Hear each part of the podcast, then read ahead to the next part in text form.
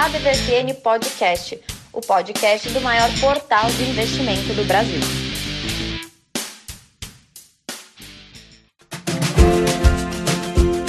Fala pessoal, mais uma edição do seu ADVFN Podcast, podcast oficial do maior portal de investimentos do Brasil. Hoje, o Tramuja, depois de uma sequência enorme de chegadas por primeiro, né? Aliás, eu sou o Haroldo Glombe, né? Para quem não me conhece, para quem me conhece também.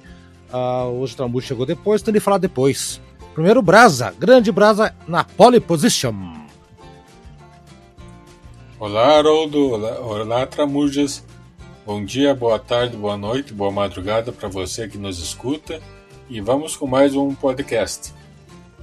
Vamos lá então. E Tramujas, bem-vindo. Olá, Haroldo, olá, Brasa e olá, ouvintes do nosso podcast. Exatamente. Prazer estar aqui de novo com vocês. Sempre um prazer. Então, vamos lá. Antes da gente começar a falar, eu sei que tem, um, tem assuntos bem importantes aí que o Tramujas trouxe para a gente debater. Mas só para fazer uma passada rápida de como que está uh, ah, até agora a Bolsa de Valores, né, até, até, até esse momento. Uh, bom, no ano inteiro, né, a Ibovespa tem uma queda de 4,4% até o dia 15 de 16.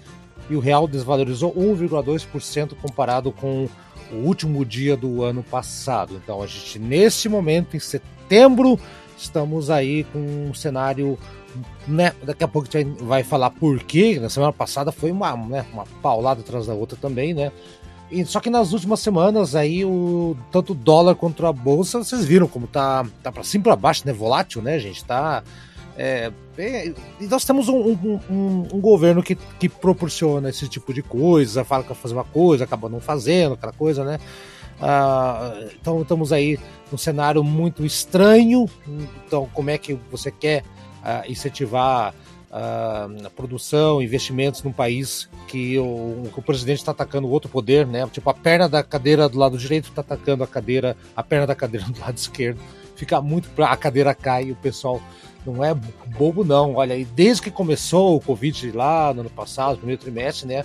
Muito. Uh, diversos bancos centrais têm efetuado aí um corte de juro para estimular a economia, né? No, no mundo inteiro isso aconteceu. Nos Estados Unidos continuaram com os pacotes, né? Absurdamente trilionários para ajudar população, empresas, né? Estavam pagando mil dólares para ficar em casa ano passado, né? Quem estava sem emprego por causa da pandemia.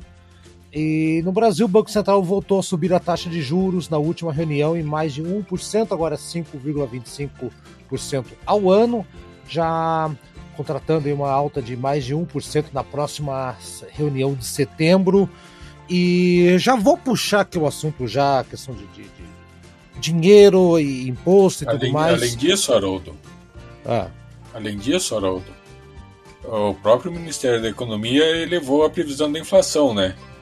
Sim. Que agora já está em 8,4% para esse ano. Uhum, e se a gente exatamente. fizer uma leitura mais ampla, né, é, dentro, dentro desse movimento, e aí tudo, tudo só, só, só, só chega num, num ponto que a gente sempre relata e sempre volta, que é o total desastre que é a gestão do, da economia pelo atual super ministro da economia e de uma falta ah. de entendimento não só de pessoas como de mercado, porque ele tentou elevar os juros para manter o investimento estrangeiro no Brasil, imaginando que isso é, faria com que esse investidor permanecesse no Brasil e de alguma forma tentar conter a inflação. Só que são duas leituras ambíguas e ao mesmo tempo totalmente equivocadas, porque você imagina que o movimento de saída do capital do Brasil, muito mais do que pelos juros, é pela incerteza política que o próprio presidente da República traz quando fala de maneira muito aberta em ruptura, em acabar com, com é, em tornar o país uma ditadura militar, com ele, é, de certa forma, como cabeça desse propósito todo. E o outro movimento é, é, é de uma burrice tão grande a fala do Paulo Guedes quando ele fala que é, a inflação está descontrolada porque as pessoas estão estão consumindo em excesso, sem imaginar que o que está tá, tá fazendo a inflação subir é muito mais alta, do, a alta demanda lá fora e que o agricultor prefere em algum momento fazer Vender fora. a venda para fora e não para o mercado interno. É basicamente Exato. isso. Exatamente. A soja pro, pro é melhor a soja virar comida de porco na China do que virar óleo de soja aqui. Tá aí, o óleo de soja, sem brincadeira, eu já vi bater na casa do, dos, dos 8,50, 9 reais. Soja, óleo de soja que era 3,50 anos atrás. O então... duro é que a gente fica muito na sorte ou, ou no azar para que alguns desses, desses, quando você fala de não gestão da economia, que é o que acontece nessa, nessa desorganização e falta de leitura do Paulo Guedes é que o que pode baixar o preço da carne no Brasil ou para o mercado interno é uma notícia ruim, né?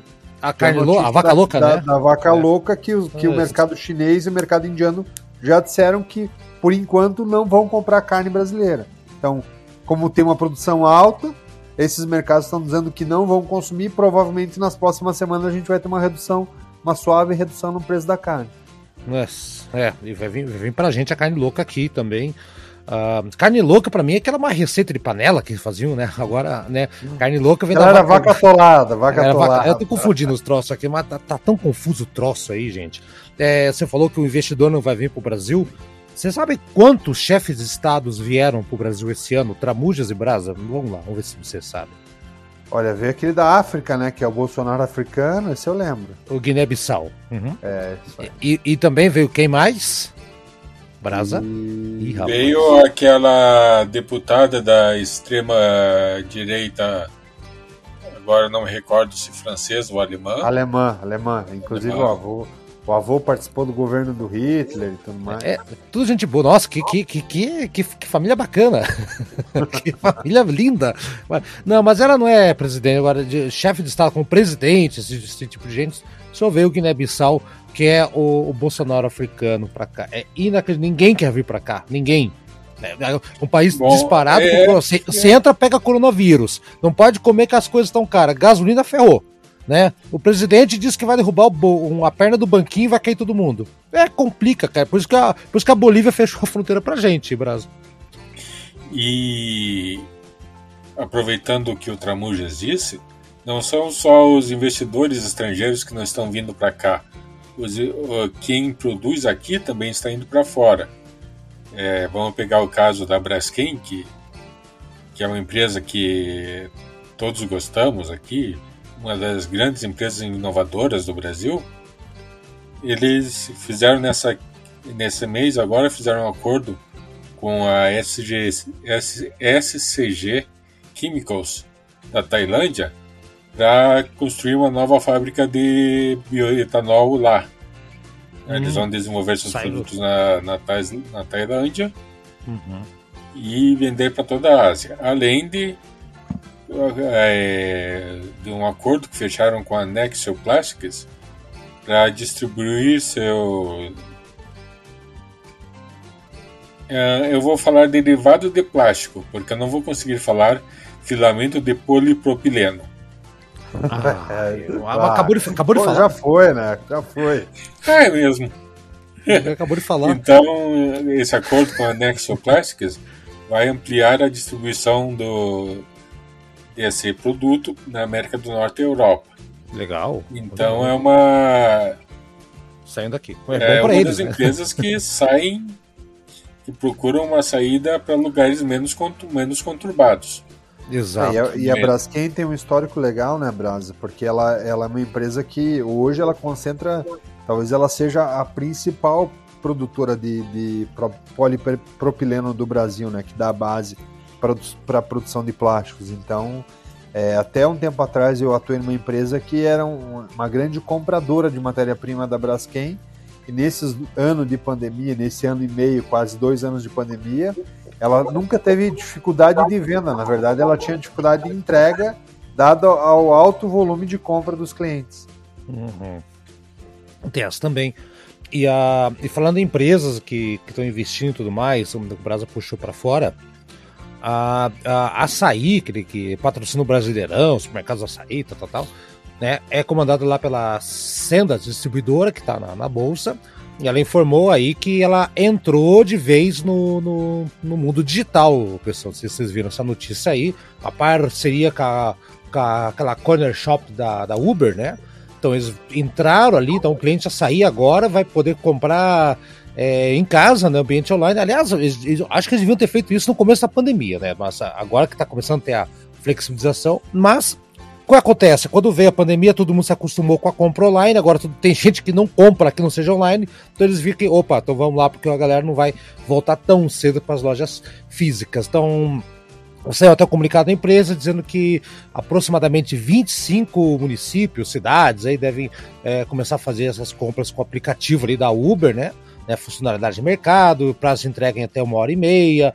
Ah, então, só para ah, as cidades que vão estar fazendo parte desse, desses experimentos. Experimento não, né? Os caras já estão, já sabem o que vai acontecer, né? Rio de Janeiro, Fortaleza, Brasília, Cuiabá, Curitiba, Maceió e peraí, tem um monte de cidade aqui que eu não vou ficar lendo aqui, um monte de cidade.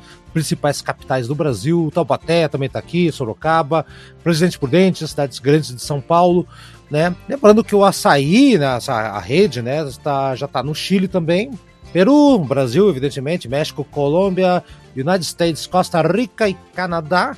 O que, que vocês acham disso? Chegou tarde ou eles esperaram para ver o que, que aconteceu do, do mercado para tomar esse passo? Vamos começar pelo. Eu acho que foi isso que aconteceu, Tramuros. O que, que você acha?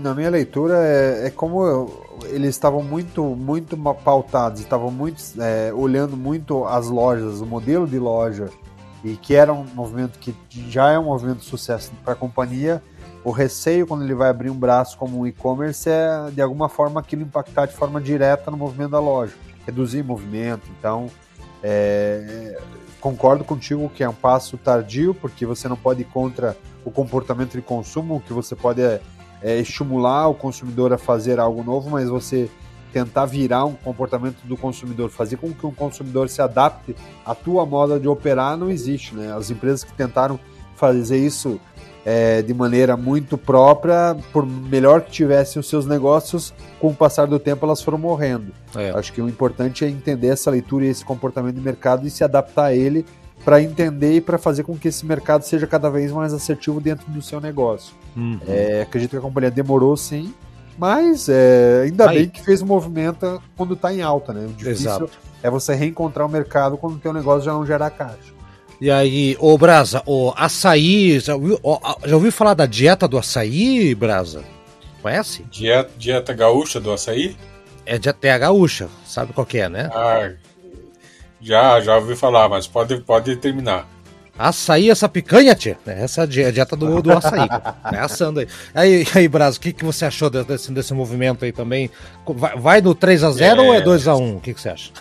É só para complementar o, o, que você disse. É, Não, além do, além do, do, do, do, varejo ter se transformado, né, a, as empresas também de hotéis e aéreas também estão se preparando porque as viagens né, de negócio não vão mais voltar ao nível que eram antes. Porque o pessoal agora se acostumou a fazer videoconferência e não tem por que levar todo mundo para um hotel só para ficar ouvindo o presidente da empresa falar. É caro. Gastar avião, então, hotel. É. Então essa aí é uma mudança. E é aquele negócio, né? Contra a tendência você não, não você não vai contra, né? Você aproveita.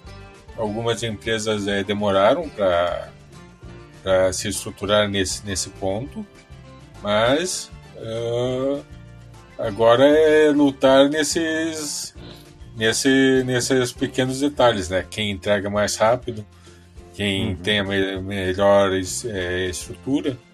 Já tem lugar aí, já tem empresa prometendo entregar em menos de uma hora, o que em várias cidades brasileiras é um feito imenso. Então, é um processo sem volta. E é, e é legal desse movimento, Brasa, quando a gente fala de adaptação e de mudança, Lá no início da pandemia, a gente entrevistou o CFO da Movida. E ele falava muito disso, né? Da locadora de carros, que na hum. verdade mais de 60% do negócio é compra e venda de carro. Né? Menos de 40% é locação em si. E agora eles estão com o movimento de, de, de, de carros, mensalidade de carros, né? Que, que tem crescido bastante como tendência Sim. no mercado. Uhum. E aí a gente fala da Movida assim, a própria Localiza já movimentava, movimentava assim, a Unidas, e as montadoras que faziam um pé lá e outro cá, quase que uma joint venture entre montadora e, e locadora para entender qual era esse mercado do cliente dela, também já estão partindo forte para esse movimento, entendendo o comportamento das pessoas. Né? Exatamente.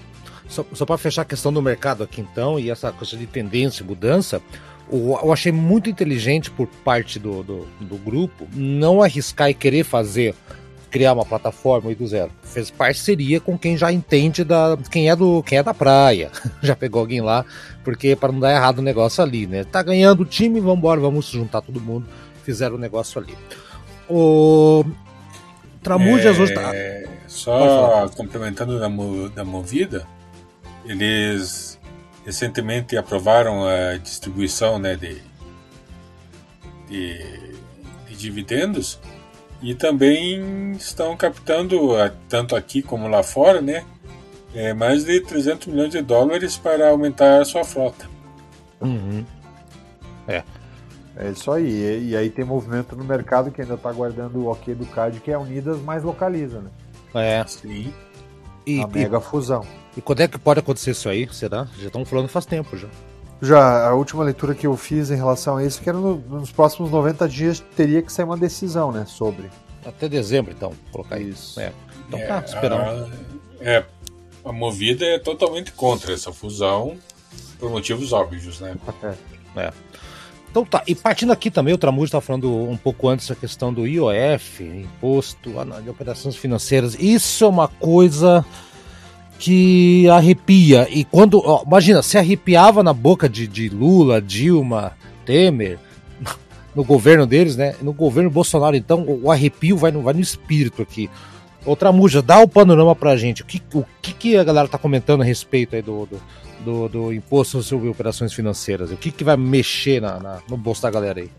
É, essa mexida do governo federal de última hora foi para cobrir um aumento do, do, do Bolsa Família, né? Então, como o governo queria manter o Bolsa Família, atingir mais, mais pessoas nesse programa social, a maneira mais rápida de fazer isso é aumentar a taxa do IOF. Ah, peraí, peraí, peraí, peraí, peraí, peraí, Antes disso, vamos lembrar aqui que o Bolsonaro tentou dar uma pedalada com precatório, não foi para frente, porque o precatório é uma coisa que não é, é finito, né? Vende, acabou, não tem como manter o negócio, né? Aquele pro Bolsa Família, né? Quase que ele fez o negócio aí partiu para essa história do IOF, agora quebrou a cabeça. Mas assim, uh, parece, Tramujas, que vai ser. Ele vai aumentar para 300 ou 350, uma coisa assim, durante dois meses só. Aí depois volta ao patamar que era antes. É, Isso. Mas, é. É, de dois a três meses ele quer manter nesse valor e aí ele espera ter uma aprovação para fazer a questão dos precatórios lá, para você postergar o pagamento dos precatórios. Não vai acontecer. Então, é, acho bem pouco viável que aconteça, até porque tem um alarde muito grande em cima disso, mas uhum. essa é a estratégia do governo. É, Ou seja, ele está, ele está propondo uma solução temporária para um aumento de despesas permanente. Exatamente. Pedalando, pedalando Exatamente. pedalando. Então o movimento é. O problema é que o IOF ele impacta nas movimentações financeiras. Você lá que pegou um dinheiro emprestado e tal, você vai pagar esse aumento. Você que pegou, que em algum momento ficou no, no, no cheque especial do teu banco, também você vai estar tá lá pagando.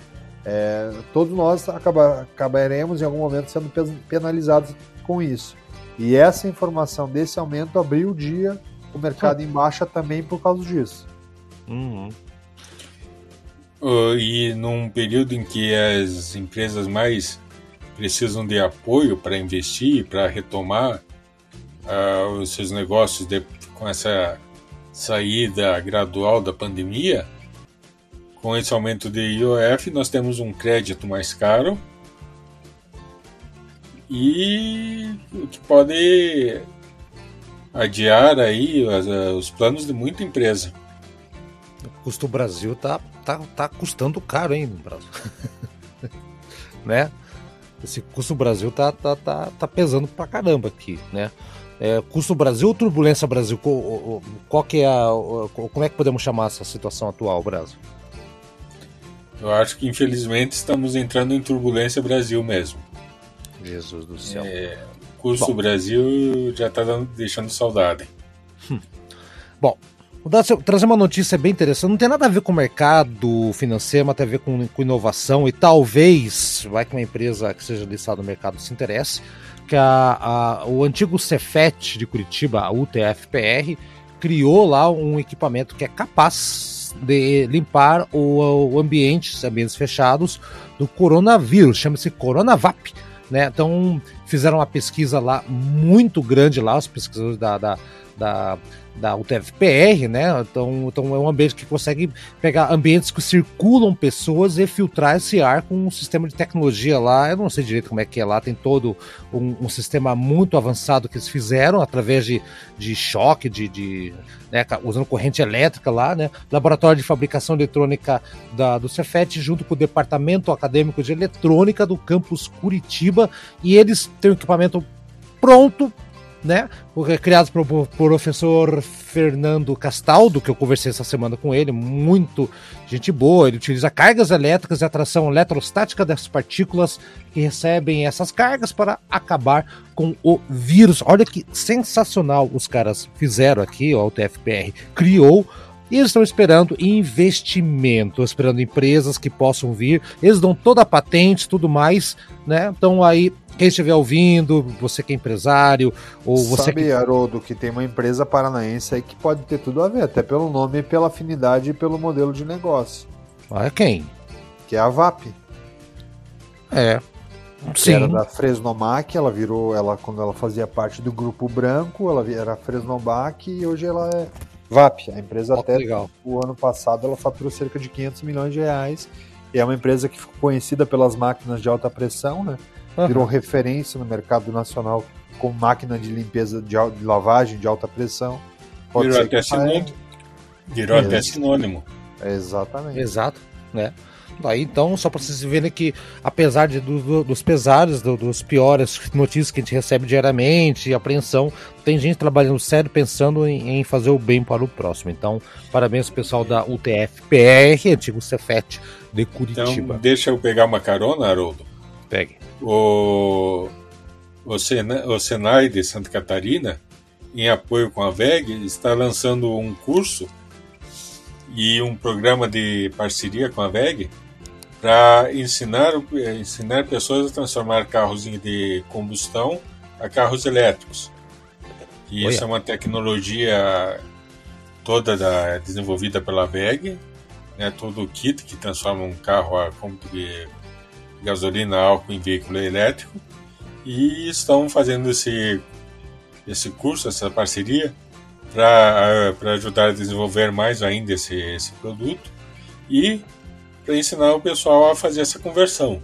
Legal. Então, a partir do momento em que realmente tiver mais postos de recarga, assim pelo Brasil, é, já é uma, uma grande oportunidade de, de, de novos empregos, de novas. Ah, vai movimentar novos tudo, né, serviços né, para o consumidor, né? Em vez de comprar Lógico. um carro elétrico, você só transforma o seu carro. Exato, olha é só. Que maravilha, hein? E falando em último assunto do dia, como é que anda a leitura de vocês? A Forbes lista todo ano as pessoas mais ricas, milionárias, influentes, aquela coisa toda. Tem uma brasileira lá, é uma brasileira lá eu vou perguntar primeiro para o, o, para o Brasa. Brasa, quem é esta pessoa? Só diga o nome dela e a empresa dela. É a Luísa Trajano, né, do Magazine Luiza. Ok. Agora, companheiro, vou perguntar aqui pro nosso amigo Tramusas, quem é que escreveu o prefácio do texto dela, companheiro? Luiz Inácio Lula da Silva. Essa escreveu aí, e definiu a Luísa Trajano como assumiu o desafio de construir uma gigante comercial, Magazine Luiza, ao mesmo tempo em que tenta construir um Brasil melhor. Hum. Essa é uma das frases que foi bem, bem impactante do Lula. E aí, ainda segundo o Lula, ele colocou assim: quando o Covid-19 chegou ao Brasil, matando mais de 580 mil brasileiros e causando um, uma recessão, Magazine Luiza ajudou pequenas empresas a se adaptarem ao comércio digital, forneceu uma plataforma para vencer e entregar os seus produtos. Uhum. No mundo dos negócios, ainda dominado por homens, Luiza Trajano conseguiu transformar a Magazine Luiza, que começou uma loja única em mil, 1957, em uma gigante do varejo com dezenas de bilhões de dólares. Hum. E, um, e uma grande conquista entre muitas outras.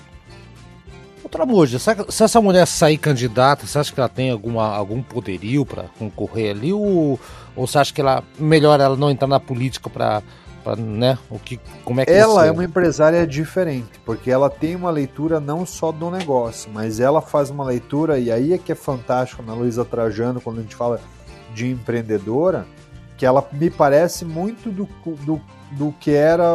Você lembra do José de Alencar, do primeiro sim. vice do Lula lá atrás? Sim, sim, sim. Uhum. 2002, que era o presidente da Coteminas, que tinha uma leitura de mercado muito forte e ele deu sustentabilidade para que os empresários confiassem no Lula na primeira eleição. A Luísa tem esse perfil, porque ela faz uma leitura de comportamento social, ela pensou nas pessoas que ficariam desempregadas na pandemia, então ela criou um canal de negócio em que o a pessoa física poderia indicar para os parentes próximos produtos da Magazine Luiza e ganhar comissionamento em relação a isso. Ela bateu firme e forte em relação à integração dos negros dentro dos programas de trainee da empresa, que gerou até um certo desconforto em alguns canais de mercado. Ela, uhum. Então, ela é alguém que está. Ela falou muito fortemente da necessidade das empresas estarem fechadas, quando alguns empresários, inclusive um empresário paranaense, é, disse que, que tinha que abrir tudo mesmo, esquece a pandemia. Ela foi um dos braços dizendo: não, primeiro temos que controlar o vírus. Então ela, ela tem uma liderança muito humana e muito assertiva. E mais do que liderança. política do país seria bem importante. E mais do que liderança, ela, ela sabe gerir pessoas e indicar, né? Ela colocou, acho que é o filho dela que tá cuida que, que sabe de. de, de é o CEO, que é, que é o cara da tecnologia Isso. que trouxe mais essa leitura de, te, de, de é, inteligência é, artificial para dentro do negócio. Né? Pronto, né? Ó, olha só, imagina uma, uma mulher dessa, se fosse presidente, colocaria um Paulo Guedes na economia? Não. Né? Eu acho que não. Acho que ela, ela teria uma visão um pouco mais, mais antenada.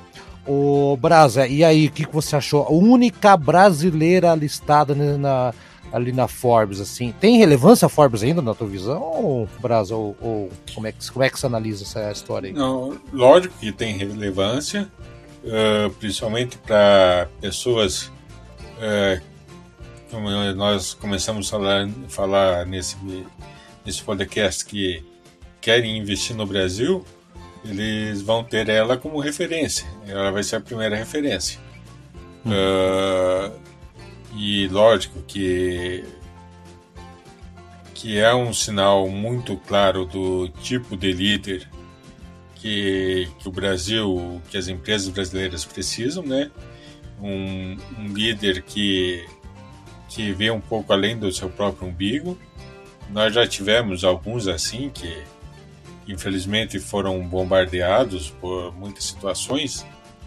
Isso vai longe, vai desde o Visconde de Mauá, hum. que foi talvez um dos primeiros grandes empresários do Brasil e que, que desde aquela época o governo já mais atrapalhava do que ajudava. Então, então sim, é bem, bem relevante ainda. É, parabéns aí para Luísa por todo o trabalho, por toda a visão, coragem, coragem. Tenta, tenta abrir uma banquinha de revista e ver se você consegue ficar até o final do ano. Você imagina o império que ela fez. É, tem, tem que ter muita resiliência e saber muito, ter muita sensibilidade e ouvir as pessoas. Se você não ouve as pessoas, que são os teus consumidores também, você não vai para frente. Escuta o pessoal.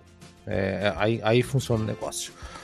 Então chegamos e aqui ao final. Pra, só para citar lá a importância de colocar a, pessoa de tecnologia no comando, a BRF, que é uma empresa mais ou menos, né?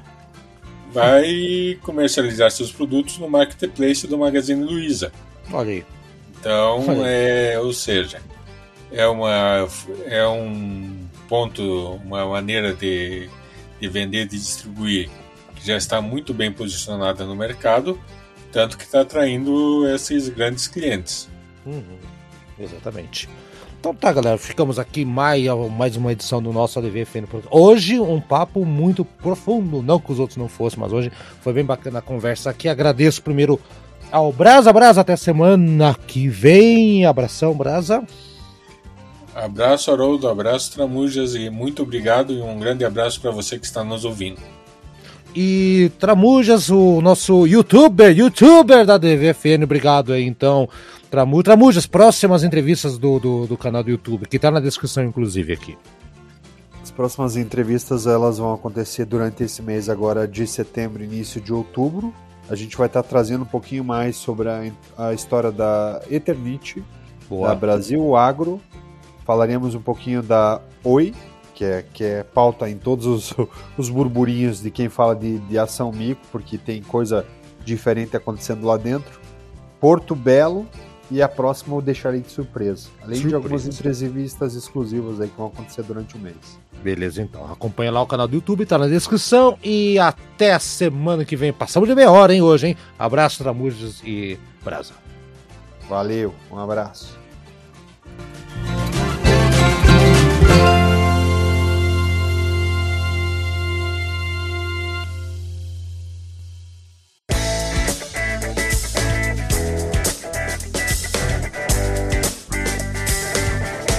E aí, gostou do nosso programa? Semana que vem tem mais. Acompanhe a gente no Spotify, no Deezer, no Anchor, no seu agregador preferido. A DVFN Podcast está lá, hein? Dá procurada, compartilhe com seus amigos, siga a gente nas redes sociais e faça bons negócios. Eu sou Haroldo Glombi e na próxima semana tem muito mais informação para você aqui na ADVFN Podcast. Até lá!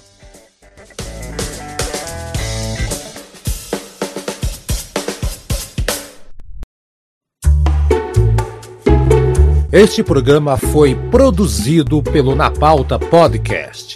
Suas ideias sempre no ar.